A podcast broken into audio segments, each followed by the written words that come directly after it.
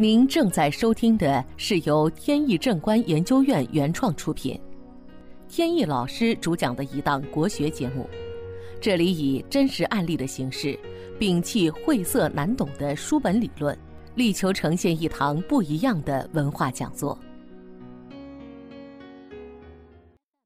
今天跟大家分享一个风水和命理桃花的应用案例。一位女士前段时间找我。说他们家呢，对面一户人家在墙外面挂了一个八卦镜，然后他这边呢就是诸事不顺，连刚刚开始的一段恋情也是无故的夭折了。他就想跟对方商量，看能不能把这个镜子呢撤掉。如果他们要调整风水呢，采用其他的方法，可不可以？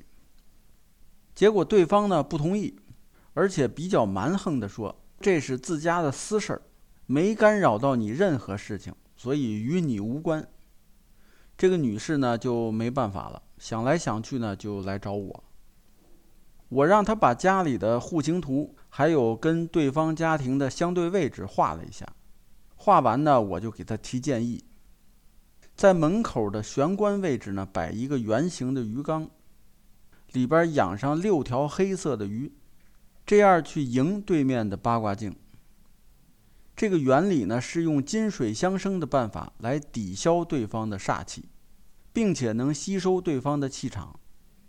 八卦镜属金，金生水，用金来把我鱼缸里的水的能量升起来，那么水又能把鱼的能量升起来，这样我这个方位整体的气场就比较强。这就是用对方的能量气场来为我服务。过了一段时间呢，女士感觉到确实起了作用，以前碰到的一些困境困难就基本上解除了。本节目由天意正观研究院原创出品，如需获取更多信息，请在任意网络上搜索“天意正观”即可。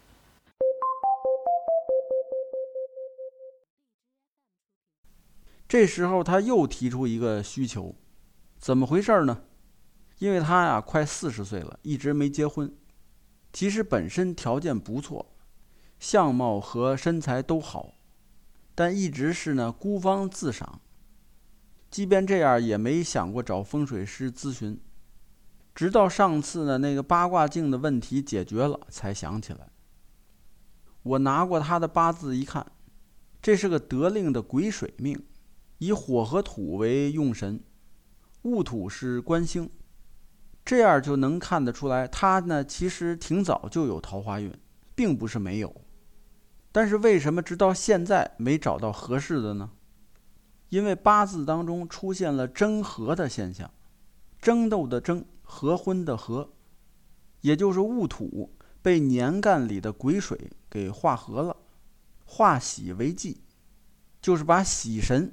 变成了忌神，所以呢，每次出现比较心仪的对象的时候，都会呢由于不同的理由离他而去。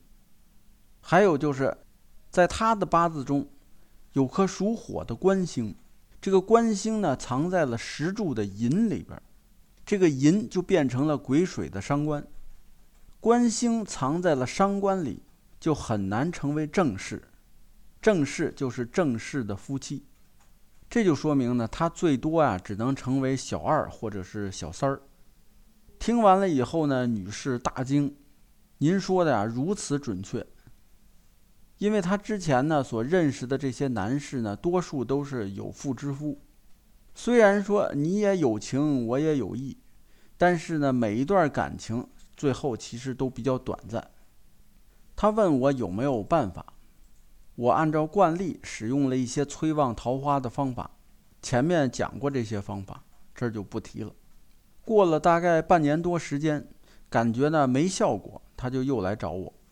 我又看了一遍八字命盘，感觉呢确实他这个是一个比较难应付的案例。原因呢是一方面戊土和癸水，把喜神变成了忌神，这个本身就是比较难解决的问题。属于疑难杂症。另外呢，还有一个疑难杂症，就是官星藏在伤官里。这个也很难调整，这就造成了用普通的风水方法没有效果这种情况。我想来想去，想到了在奇门遁甲中有一个招数，叫做玉女守门。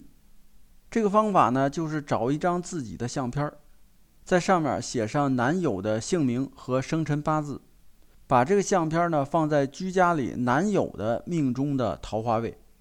这个方法可以用来催旺桃花，只不过呢短期看不到效果，怎么也需要两三年。而现在呢，过去的只是两三个月而已，所以时间还早，没办法，只能让他先试试。这个案例呢，也从侧面说明，有些人的命呢确实不好调整。我跟很多人也聊过这个话题，碰到了命运不济，如果方法都用了，但是没效果，就应该认命，在命局的发展趋势下再调整自己，比如我的心态。思想、行为方式等等，而不是过于关注命理。拿这个案例来说，就是尽量应该主动的去接触一些男士，参加婚介活动等等这些方面。实际上，通过这些人为的方式来调整自己的命运，这个也是比较好的方法。那么，这位女士的姻缘到底我能不能调整成功呢？还是需要拭目以待。当然了，我是很希望成功的。好，本期节目到此结束。这个专辑是由天意正观原创出品，天意老师播讲。如有问题，欢迎在节目下方留言，我们会及时答复。感谢大家收听，朋友们再见。